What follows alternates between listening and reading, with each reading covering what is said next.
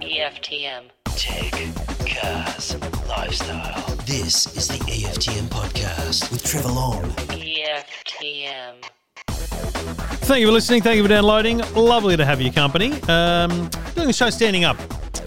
And I bought standing desks for the office 2 years ago when I moved here, and I don't reckon I've used them much. And you know what? It's better. I'm just going to say it's better. I like standing up. I like standing up at my computer. Now and then, I still sit down the majority of the time. There's something freeing about standing up. But I think it's also helpful when I'm talking to be standing up. So thank you for listening. Thank you for downloading. Lovely to have your company here on the EFTM podcast. Trevor Long with you.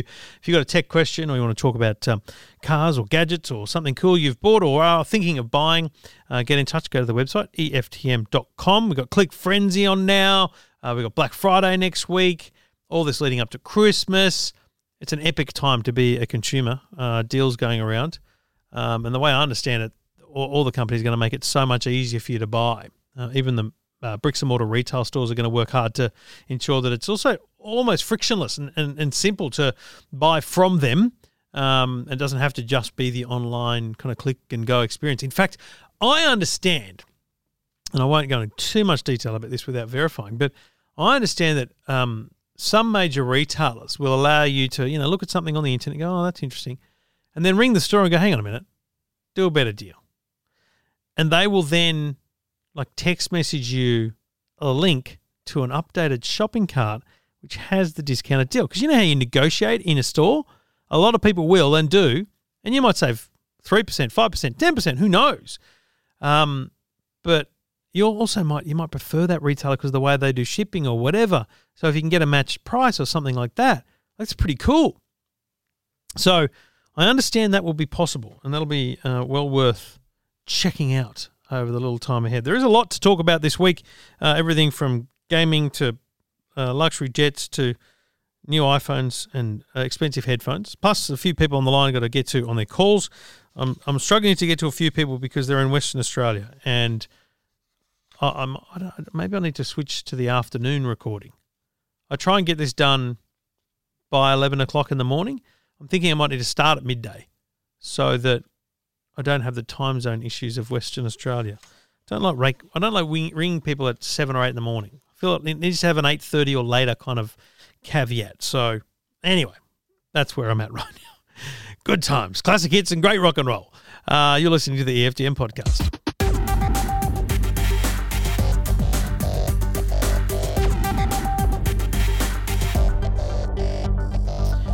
Well, I just want to tell you about something I wrote about on EFTM, and I thought, what?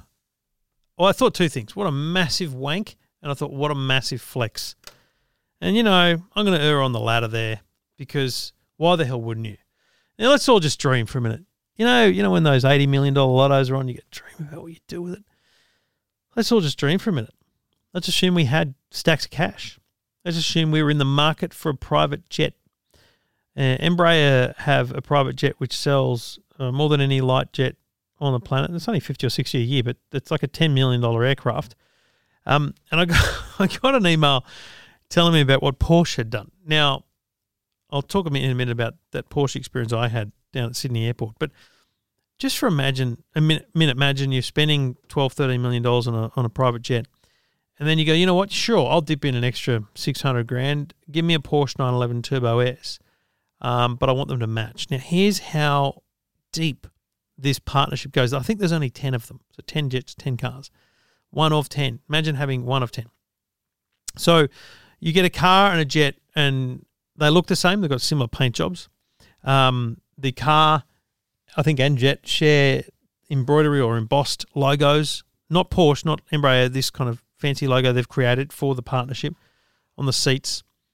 Obviously, it's limited edition, so there's that. You get a watch, which has a altimeter kind of horizon guide on the stopwatch built into it, just a virtual one painted on.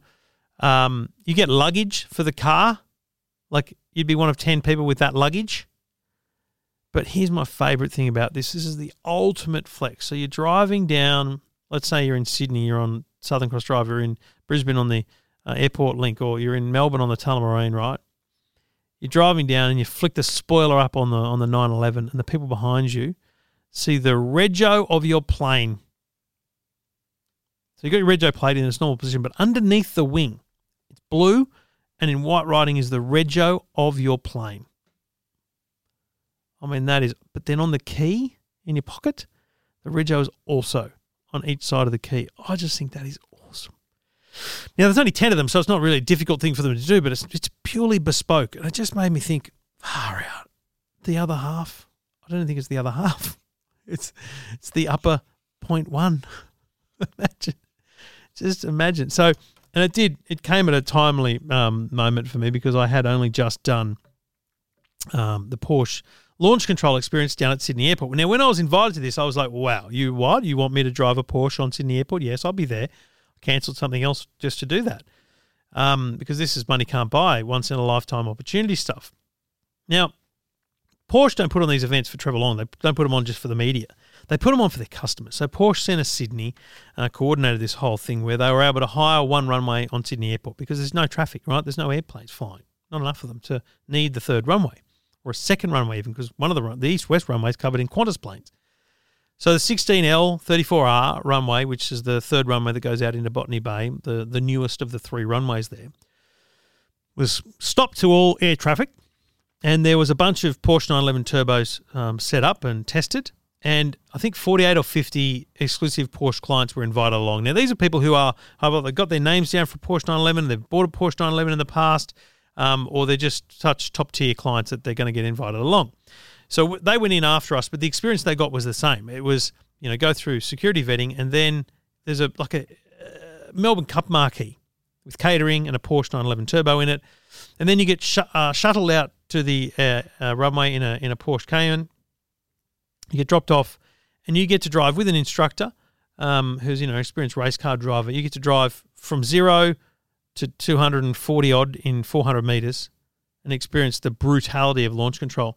Then loop around, come back again and just give a little squirt at the line, go 1,000 metres, and we were able to top 300 kilometres an hour. It was the best experience I've had in a very long time. It's going to be hard to top, but it was awesome. That was kind of the other half living thing. Because there are people, everyday people, who buy Porsches. Good on them. But, man, it was awesome. I used to fly a lot, so I haven't seen that runway in a while. And you know my favourite thing about it? Standing on the runway waiting to get my turn. I actually sat down, I knelt down and felt the runway. And the runway is quite corrugated. The concrete on a runway is very, very corrugated. It's like 1 inch of concrete and then a gutter of about half a centimetre or a centimetre wide and about half a centimetre deep, and then another inch. It's just made me appreciate how hard it is to lay runway. But it's because you want the water to flow off the runway, right? You don't want water pooling on the runway. So it's an unbelievably corrugated surface to the point where the cars made this whirring sound. I'm like, is that the turbo?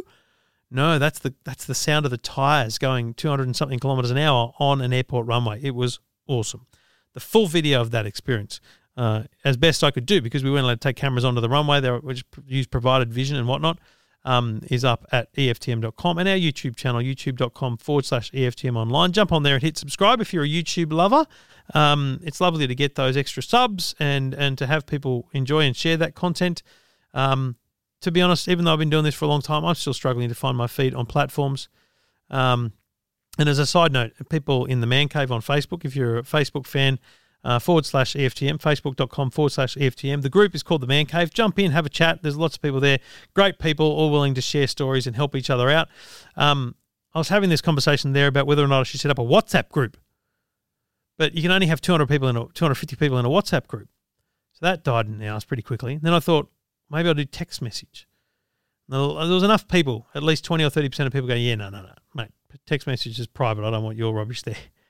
But see, the challenge for me, here's my challenge, and this is the challenge of all publishers, but certainly the smaller publishers like me, where, you know, you're not getting 1 million people a month, so that kind of mass isn't there. You build a loyal, strong audience following, 16,403 people on Facebook right now. No, that's not a thing I keep in my head. It's on a sign on the wall.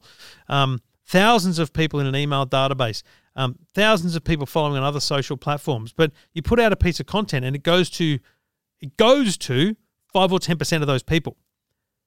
and I don't know that people realise this, but if you click like on a page on Facebook, so let's just use EFTM as an example. You've stumbled across this podcast, you click like on the EFTM page. That doesn't mean you see everything we publish. 10% of people see what we publish. So on a good day, 2,000 or 3,000 people see an article on Facebook that we publish, not 16,000. And it's stupid because all those people chose to click that button, but they don't get the choice to see the content. So to genuinely see the content, you have to go in, you have to go to the EFTM Facebook page, you have to click the three little dots, you have to click, I think, follow details, and there's a sub-menu that says you want to favourite the site. It's made bloody hard for you to see what I create and for me to get to you. And so that's what I'm grappling with is this kind of instant, like, you know, I would pay 5-6 cents per SMS to send it out to thousands and thousands of people because I know that they would click and they would read. And I wouldn't send SMSs about every article. It'd be like, oh, the iPhone review, let's do that. The Xbox and PlayStation review, let's do that. Not because Realme announced a phone or because, you know, EFM have this cool new charging case. No. The top tier content, you know, it might be 10% of our content, but you push that out. That's what I want people to see. And it's a massive punish because we here in Australia are punished by being in Australia. We're not in the global audience of YouTube. So to get traction on YouTube for the same, like I publish a YouTube video, there's probably 30 of them globally on the iPhone, for example. But the American publishers get all the views because they have the algorithm seeked in their favor because they've gained such audience because they are American. What we need is these companies, this ACCC rubbish that's going on, what we need is the ACCC to force those companies like Facebook and Google to push Australian content more. Push Australian content to the top of the search. The algorithm should be that when you search for iPhone 12 mini or iPhone 12 mini review, Stephen Fenwick, Trevor Long, Jen Dudley-Nicholson, Chris Griffith, all the people that reviewed that phone this morning should be the first four items. But it's hard for a small publisher to be in that list because, you know, Chris and Jen, for example, News and the Oz, they're up there featured. I can get it because I have 9 News, but EFTM and Tech Guide, it's very hard to push that up the list. And it's not just about SEO, it's just about the algorithm and the I guess the quality of the other sites like CNET and The Verge. They're massive, right? But shouldn't Australians be reading Australian content? Anyway, I've rambled on. I'd welcome your views. EFTM.com, click Ask Trev. Let me know what you think. EFTM. This is the EFTM podcast. EFTM podcast. Trev, along with you, let's keep going with calls. G'day, Michael. How you going, Trev? Yeah, real good, mate. What can I do for you? Yeah, well, I wanted to buy one of these new iPad Airs, and rather than fork out all the cash, I was trying to get on a plan over a couple of years, and I've got I used to have a plan with Telstra years ago, and I ported off there due to work because I had my phone go over to them, and so I didn't have a plan with them, and so I thought, oh, buy one online. They had one at a reasonable sort of rate over 2 years, so I'll go for that. And I asked for it, and it was actually just before Victoria opened up, and they said I ordered it online, and with that got the confirmation, and then. They said, oh, you have to go down to your local Telstra store to identify yourself. I said, oh, that's a bit odd. Okay. Oh. So, and I thought, basic, they're all closed. They're all closed here in Melbourne. And I thought, can't do that. So eventually contacted them. They said, no, you can't go down there. And as it turned out, a couple of days later, they did open up. Huh. So a bit weird, but anyway. So I go down to the Telstra store and they go, your account's fine. It's perfectly fine. There's nothing wrong with it. It looks like somebody might have actually done something to it, but we'll okay it. But we haven't got any of those iPads in stock. You're best to go home and order it online. So right, cheers. Okay. So great customer service. Okay, well, it's there for an hour going through all the rigmarole. Come back and order again, and then they decline it again. I go, what's wrong with it now? And after 3 hours of my life on the chat to Telstra, because for some reason you can't ring Telstra because... How good to text message chat with a robot come person. Yeah, exactly. Yeah. And well, once you get past the robot chat, you actually I eventually got hold of a person. They said, after 3 hours, and the responses are pretty late between you do a response and they come back after a while. Yeah. And they said, oh, because you haven't an account for with Telstra over currently, and you haven't had an account for more than 6 months, you can't buy any device on a plan. I go, that's odd. So, and I said, is this just me or is this everyone? She says, no, that's everyone. No one can actually buy, if you don't have an account owned with Telstra for more than 6 months, you can't buy any devices on a plan, which I thought was bizarre. And yeah. So I put a complaint in Telstra. They come back and said, no, that's the case. That's the case. You can't buy any devices. So anyway, I mean, I used to work for Telstra. I'm an IT professional. I actually do call centers for a living. So I found it interesting. That's what I thought I'd report it to you. I thought you'd find it interesting. And the fact that you guys have been sort of working with Telstra a bit lately, I thought I'll let you guys know. I think it's a G-up. I think it's crazy because how are you meant to get new customers if you're only letting current customers buy stuff? It's just ridiculous. Yeah, and, Michael, you know what I'd say? I'd say, listen, we could sit here and we could talk to you know what I'd do? I'd go to the Apple store and I'd buy it on interest free from them. Yeah, well, I'm actually thinking about just going down there and buying it. But remember, with Apple, you can buy interest free. Like you can do it all online. You know, there's an application process and finance. You got to have good credit, all that stuff. But you've probably got all that. You just Telstra's stupid system has some, you know, flag against it or something of the like. Like you could buy. I think that they do, and it's 0% interest. And I'm not selling it here to be clear. I'm not giving financial advice or anything. But yeah, I've looked at that in the past, and they say it's 0% interest. But you look into it, actually, they charge you an account keeping fee. It's only $5 a month, but it is. So I think it's better advice than saying put it on your credit card, right? Yeah, I agree. Yeah. Because that's often what I say to people is, look, you know what, the drama of it all, get a low use credit card and pay it off as quick as you can off that thing. You know, honestly, it's just crazy. And buying stuff through Apple is pretty common in terms of using their finance option. I just bought an iPad for my wife actually through there, and I paid cash for it, and it was easy. And that's what I might do. But that's just crazy, man. I find that staggering. I mean, I will send it on to Telstra and ask them what the hell's going on. But for me, that's that point where you go, oh, Jesus, Telstra, what are you doing? And that's when it's like, you know what? Just go to someone else. They need to know this kind of stuff is what drives away customers. Yeah, exactly. That's the reason why I thought I'd be interested to tell you guys, because I know you got you talked to the PR people of Telstra, and thought it was just a funny story because I thought that's just crazy. Ridiculous. I just you'd never think you'd hear such a thing, would you? No. All right, mate. Anyway. Well, I will. If you don't mind, I'll forward your email on to Telstra and just say, listen, you might have lost a customer here, people. Yeah, and I'm more than happy for you to let that through, and it's good to talk to you. Good on you, mate. Thanks for getting in touch. And, no, if you've had a shocking experience like Michael, I mean, Telstra, and that's that thing, customer service, right? That's the biggest problem is customer service. You've got to get that right or you lose people, and you lose people fast. So simple things go wrong, and that's what happens. Anyway, I will forward that on to Telstra, but I suspect Michael will just buy that quickly somewhere else.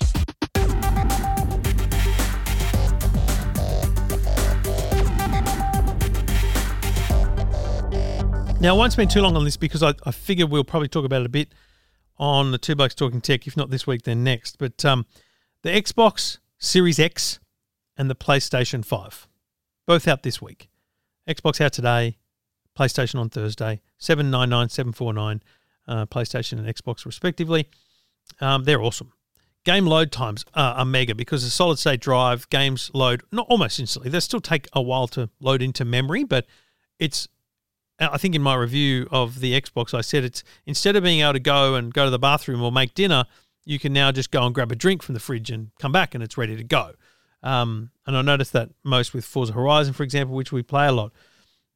But from an Xbox perspective, like it's a super powerful device and over time we'll see some amazing graphics come out of it. But it was still the same gameplay experience for me. Whereas the PlayStation 5 was overwhelmingly new, not just this crazy new design, which I've really grown to love, but the controller is now called the DualSense controller. It's brand new, and it's completely been rethought. So you're playing a game, and imagine, you know, if you're one of those people that kind of It tilts the controller when you're trying to steer a car, or pushes down when you're trying to go up. That the controller now reacts to those movements in certain games. And they built Astro's Playroom as an example of all those movements. The touchpad is super multi-touch interactive. The trigger on your finger can be like multi-leveled. It doesn't have to be just on and off, or variants of the two. It can be multiple actual uses to the trigger. The vibrations are immensely different and more unique all over the controller. They've just redesigned that experience, and I think putting that into that controller makes it the pick of the bunch, because they've really rethought the gaming experience. And just wait to see how games adapt to that. It's going to be fascinating and fantastic. So for me, the PlayStation 5 is the pick of the two, but I think it would be very rare for someone to be going, oh, which one should I get? Because you're either an Xbox or a PlayStation person or household, or you're both. Now, if you're both and you're wondering which one to get first, get the PlayStation. Put your money into the PlayStation, then save your money for the Xbox. That would be how I describe it. If you're also someone who thinks, Jesus Christ, it's expensive, the Xbox Series S is slim, small, and has the fast load times. Doesn't have quite the graphics capabilities, but that absolutely doesn't change how amazing it is. So I wouldn't shy away from the Series S as a great upgrade to pretty much any of the Xbox One generations. So those are my thoughts on the brand new generation consoles that are launching this week. Videos of what they look like are up at our YouTube channel, and the full review of Xbox and PlayStation are up at EFTM.com.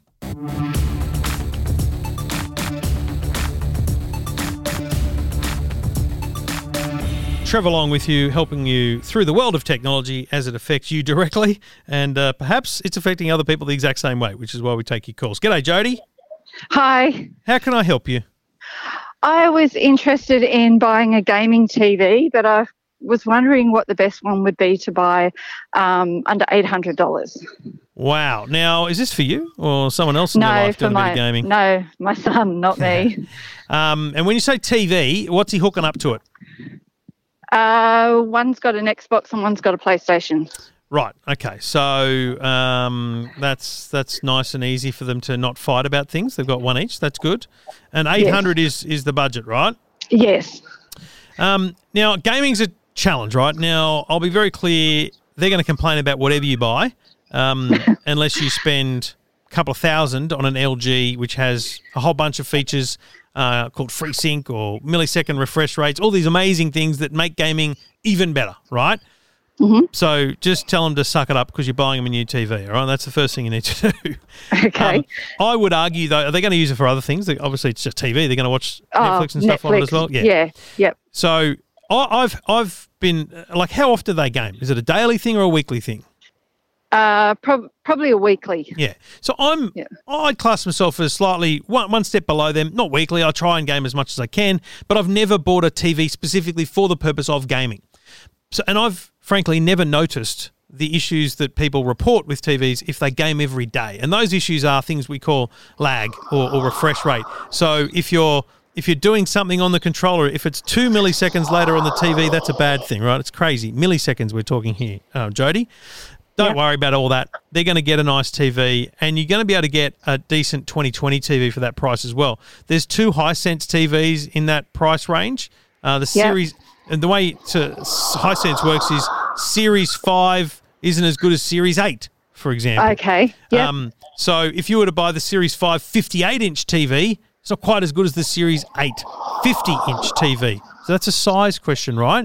Okay, But would the boys prefer something that's 58 inches over something that's 50? You know, it's a real – this is the problem, is that challenging part of the whole thing where you go, well, I'd still prefer it to be just a bigger TV. But to be honest, at that price, you're not going to get much bigger than 55 inches. Yeah, and the 50 S8 would 50. I don't think size – it's going in their bedroom, so... Yeah, run with the 50, S8. Yeah. It's a beautiful TV. Yeah. It's got Netflix and all those things built into it. It's a nice-looking TV as well, just quietly. The stand is nice. I think you'd be very happy with that. It's a really good quality TV from Hisense, all right? Awesome. Yeah, I've heard before you mentioned the Hisense, and yes, I've had a look at the S5 and S8 and just wasn't quite sure which one on the gaming side. I know they'd be good anyway for watching, but I'm trying to find quickly the refresh rate on it, but in the end it doesn't really matter because that's kind of bang for your buck what you're going to get. It has a refresh rate of 100 hertz, which is pretty good. It's certainly not slow like an Aldi. If you bought an Aldi TV, they'd notice. Oh, okay. Yeah. All right. Awesome. Happy shopping, Jody. Probably now's the time to buy as well this next week and a half. Just keep your eye on stock levels because they'll sell fast, and it's Black Friday next Friday, so expect some interesting deals. So maybe keep your eye on it over the next 7 days. Awesome. Thank you very much for your help. No worries at all. Anytime. Okay. If you like Jodie and you've got a tech question, happy to help always. Everyone's unique with their needs and their individual questions, but often there's, little intricate things we can all learn along the way. Happy to help anytime. This is the EFTM podcast. Now, this one I haven't fully reviewed yet, so I haven't published this, but keep an eye out for it. I took the DJI Pocket 2 with me up to the Hunter Valley on the weekend for a little family getaway, and I kind of never really have used it properly and understood its full features, even the original Pocket. This is a device that kind of, if you imagine you've got a fist grip and you open it up a bit, the camera will slide, the body of the camera will slide into your hand, and the gimbal of the camera sits above it. And when I say gimbal, it means that it's stabilised. So if you shake your hand, the camera stays steady. It's beautiful.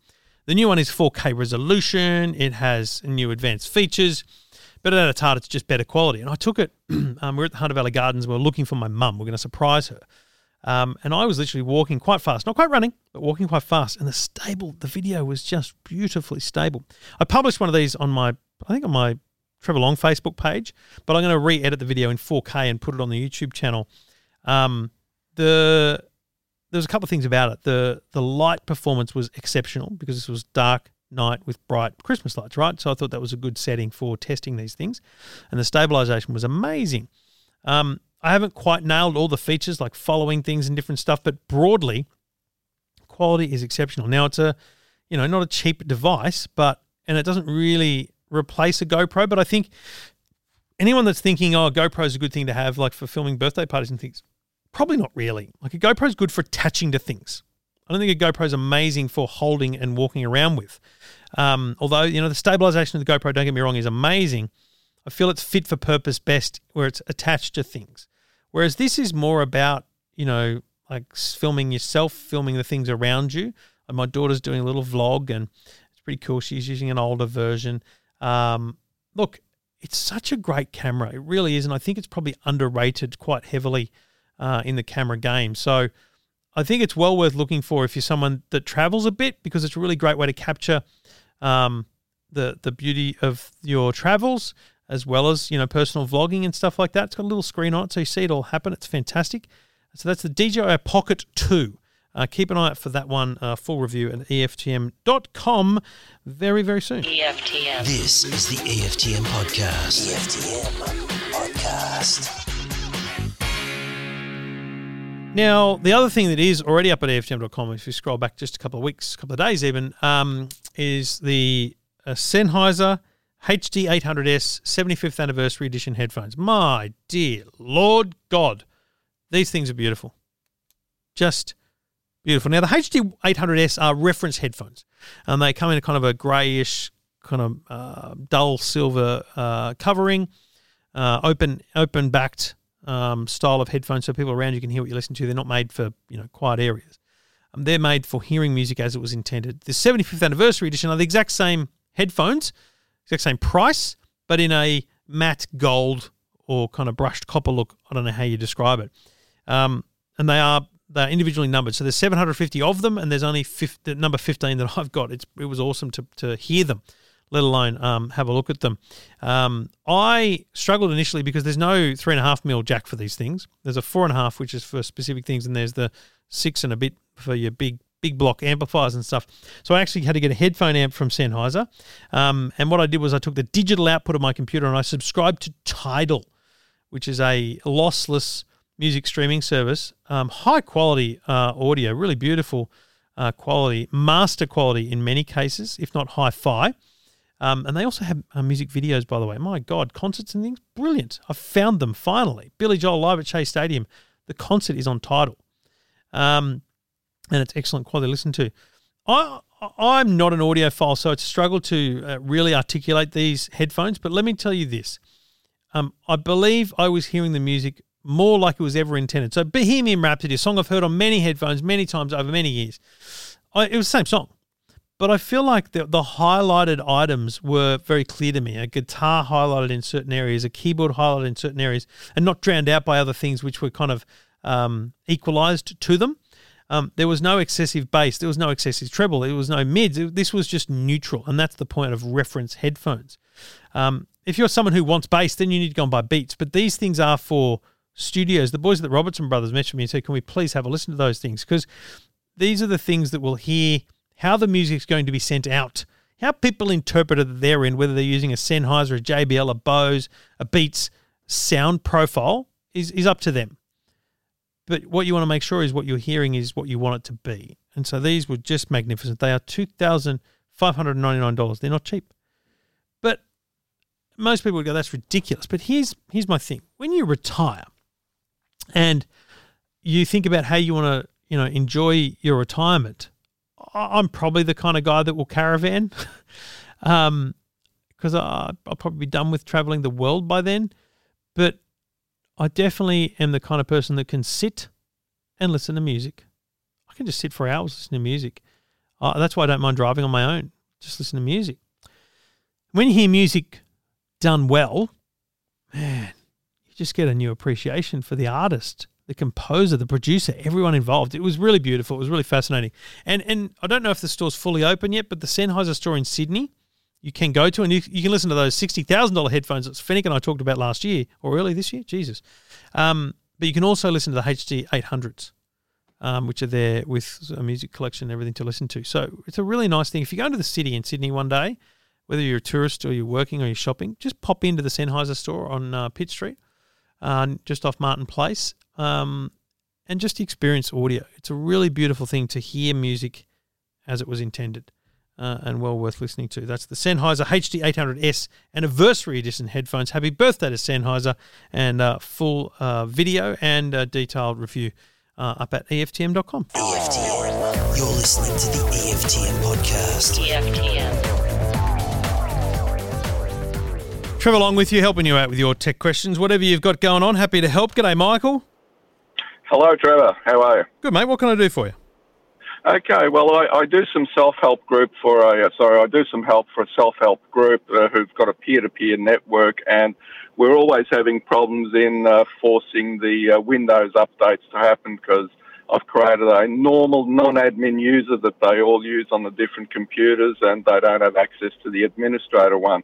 I wanted to see if there's some way that I can force all the outstanding Windows updates to happen when they turn off the computer, not necessarily every night if possible, but maybe if I specify, when they turn it off on a Thursday, it'll go off and do all the outstanding updates. Or if there's a free third-party program that will allow me to do that for them. Yeah.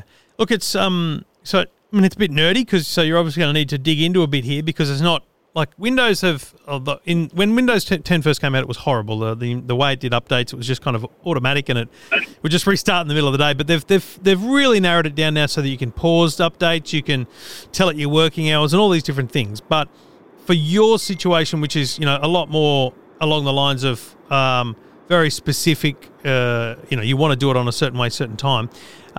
It's a touch harder. So you will need, as you said, to do like a batch file or something like that. Look, it's not something I've done in a very long time, but a quick look online. There are some reasonably good user guides from as recently as June this year, which is great. Okay. But I just don't know how reliable it'll be in terms of making sure that, it happens at shutdown, for example. So you're going to need to dig a little bit, but it's a fun thing to do. I mean, if I had the time, it'd be a fun one to dig into, but I don't know also whether it might need to run on an admin account too. That might be your biggest challenge. Okay. Yeah. But a Windows update doesn't specifically always need, admin privileges. It just might need it to run the batch file that will then run the Windows update. Oh, okay. Right. Okay. I hadn't considered that. So that might be the only challenge you have. Yeah, it's just that a number of times, there's a couple of computers there that I haven't had any updates done since back in June because... You are, yeah. Like the time it was set up to do it, well, obviously the computer wasn't on, and then obviously when they didn't recognise that I didn't do it, now it's my time to do it. So they're just all these outstanding things causing some sort of issues with their printers and scanners and other bits and pieces. Yeah, so. Yeah. Look, I think that the first port of call is there are some good guides online. I just looked for use a batch file to download and update Windows 10, which is fine. There's a really good update there at the windowsclub.com. It literally gives you the text for a batch file, which is awesome. And then I think you could probably test that pretty quickly on a non-admin account to see whether that's going to work. And if that fails, you might need to look at how you run an admin account that will then schedule itself to run this batch file at different times. That's going to be the challenge if they're only using the other account. So bit of playing around still to be done there, mate, I think. Well, it'll keep me busy and stop me thinking about... We've just got out of our lockdown down here in Melbourne, so that's why I'm driving down to see my sister for the first time. Well, I'm sure. I hope she's going to be pleased to see you, mate. All right.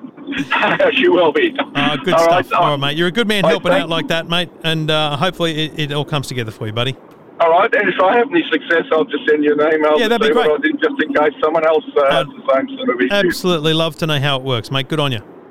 Great, thanks very much. Enjoy the drive, and Melbourne doing so well down there. 11 days of 0 cases, which is awesome. That's not to say it's going to stay like that forever because it comes and goes, and yeah, so goes life. We're all doing pretty bloody well here though, but it's just awesome to see Melbourne people back out and about and allowed to travel within Victoria now, and it won't be too long before you can come here and we can go there. It's just Queensland that's holding out and Western Australia. God. So painful. But anyway, we'll be back to Australian normal soon, and then hopefully one day down the track we'll all be able to fly again. In the meantime, we'll wait for the borders to open, and I'm looking forward to heading down to Melbourne and Perth myself just to fly again. I'm just going to burn through the friggin' fly points because they're of no other use to me. Anyway, if you want to get in touch, go to the website, EFTM.com, click Ask Trev, and leave your details. We'll get you on the show. EFTM. This is the EFTM Podcast. EFTM Podcast. Taking your calls, helping you out with anything that's going on in your world. Gary's on the line. G'day, Gary. Hey, Trevor. How you going, mate? Yeah, real good, mate. What can I do for you? Mate, I recently bought a DJ Mavic Mini, which I love. How good is it? I just took mine to the Hunter Valley with me. I've got a Mavic Air 2, the big one, and the Mavic Mini. Oh, do you know what? I just find the Mini so much better, simpler, easier, just buzz straight up in the air and off you go. It's a great little device. What'd you pay for it, by the way? I got it for $7.99. I got the Maverick Combo More Kit. Perfect. Which is pretty good. So before that, I had a Parrot Bebop, which was 6 years old, but the batteries were ruined, and by the time I bought new batteries, cheaper to buy a new drone. Mate, that Bebop was a good thing 6 years ago, but gee whiz, we've come a long way. Yes, we have. The reason I'm ringing, Trevor, I've just recorded a heap of footage on the Bebop. Got a MacBook. Went to import the footage via the Maverick drone app via the iPhone. Mm. Put on the MacBook. Now, all the footage I put into iMovie did a beautiful edit. Now, when I went to export it, it said the codecs weren't supported. So I've tried Googling heaps of options. Everyone's telling me research is saying basically get Adobe, blah, blah, blah. So I don't know. Have you come across that during your experience? So the only thing I did on the weekend, it wasn't via the DJI Mini, but I was using the DJI Pocket, their little portable camera, and it would be a similar problem in terms of video file compatibility. I found that when I was pulling stuff off the camera via the iPhone, it was not bringing them down in 4K. There was changed conversion. There was a few things going on. So what I ended up doing was just take the SD card out and put that directly into the computer. Have you tried that? Yeah, I've tried it. It's still the same thing. Because the raw footage, because as you know, it's only 2.7K. The raw footage is beautiful. It's when I actually go to convert it, like say to 1080, like for like a movie. It says the codecs unsupported by iMovie for some reason. And so, can you see it at all in iMovie, or is it only when you try and export? No, you can see the whole film. I spent like an hour and a half doing all the beautiful scenery and music and titles and everything, and then when I went to like export it, I even tried to export it like to a YouTube clip, and it wouldn't do it either. What I've done, I just recently bought a Samsung Galaxy Tab S7 Plus tablet from Optus. Yeah. I even tried because I've got the USB-C adapter for the memory card. Yep. I even tried that. Same thing, didn't work either. So I've done my research. As I said, I just don't know what to do. Well, okay, now we have to obviously park the fact that you've already got footage, which might be hard to retrieve if we go down this next path. But have you also tried just changing the settings? Is there a different record setting on the Mini? Yeah, I've tried the Mini. There's also a 1080p as well. I've tried that. Same thing, didn't work. Oh, what a pain. So, well, obviously I'm thinking... I also think it's amazing that it's allowing you to see it in iMovie, play with it, create a video, and it's only when you save or export the video that you get the error. Yes, correct. So I'm thinking before I go and invest like a couple $100 in a Adobe Movie Maker, maybe it might be like an alternate. So... I don't know. Adobe Movie Maker. I mean, here's what, you know what you should download? Blackmagic. Okay. Blackmagic Design is an Aussie company. They have software called DaVinci. DaVinci Resolve. It's a free software because they make their money selling hardware, but this stuff works well with it. I would give it a try in that first. Now, it's more advanced software, don't get me wrong, but the concept with all video editors is the same. Layer upon layer of video, audio, overlay, transition. Like, it's not rocket science, okay? You can make it as hard as you want it to be. So, mate, I would try DaVinci Resolve, right? DaVinci, DaVinci Resolve by Blackmagic. Okay. Because that's free. All right. If that doesn't work, then... what I do is I have a subscription. I pay a monthly subscription for Adobe Premiere, which is my preferred choice for editing. But it's also that it goes well. You'd want to be doing a lot of shooting if you're going to pay a monthly fee. Yep. All right, champ. Good luck, Gary. Give Blackmagic a go and let me know how it goes. Mate, well, thank you very much. Thanks, cheers, Trevor. Mate. No worries at all. Bye. And cool to see someone enjoying their little DJI Mini, which is a fun drone. There's a new one just out. I didn't want to kind of mention that to Gary right there, but.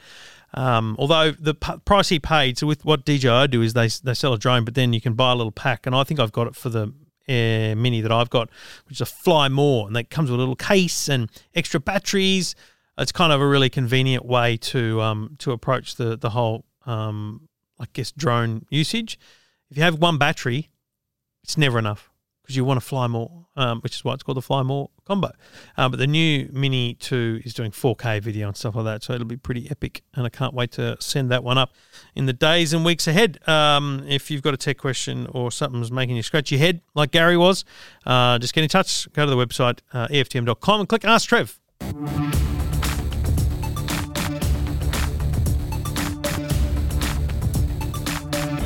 by the way, while we're talking headphones, which I mentioned earlier, Sennheiser, I've got some new ones in. I've got a lot of wireless headphones, to be honest. These ones, though, are from Brooklyn. Grado. If you follow closely, and you have followed for a while, you'll know I've visited Grado's labs in Brooklyn. And these are not made in Brooklyn because it's a different tool set. So they're made in China, but they're engineered in Brooklyn. They have the sound profile of Grado in every way, shape or form, and they are beautiful. I'll bring you those again in the coming weeks. Thank you for listening. Thank you for downloading. If you don't mind, it'd be lovely if you left a rating or a review of some sort, whether it's just tweeting me or going on Facebook and sending us a message, or whether you've got the time to do it in Apple Podcasts, if that's your podcast app of choice. It's always appreciated because, hey, it makes me, remember people are there and are listening. But also, just it's a nice little shot in the arm. Thank you for listening. We'll be back again next week. Apologies for not being here last week. My kids were sick. Oh, sorry, I didn't say that at the start. My kids were sick. I was home and, priorities. And the priorities always mean family first. So this show will always come second to my family. And if we need to start traveling again, this show will also, I don't know what will happen to that. Because traveling and podcasting together, not easy, especially in this format with callers and the like. Anyway, we'll cross that bridge in 2022, I guess. Thanks for listening. We'll talk to you again next week. EFTM. This is the EFTM Podcast. EFTM Podcast.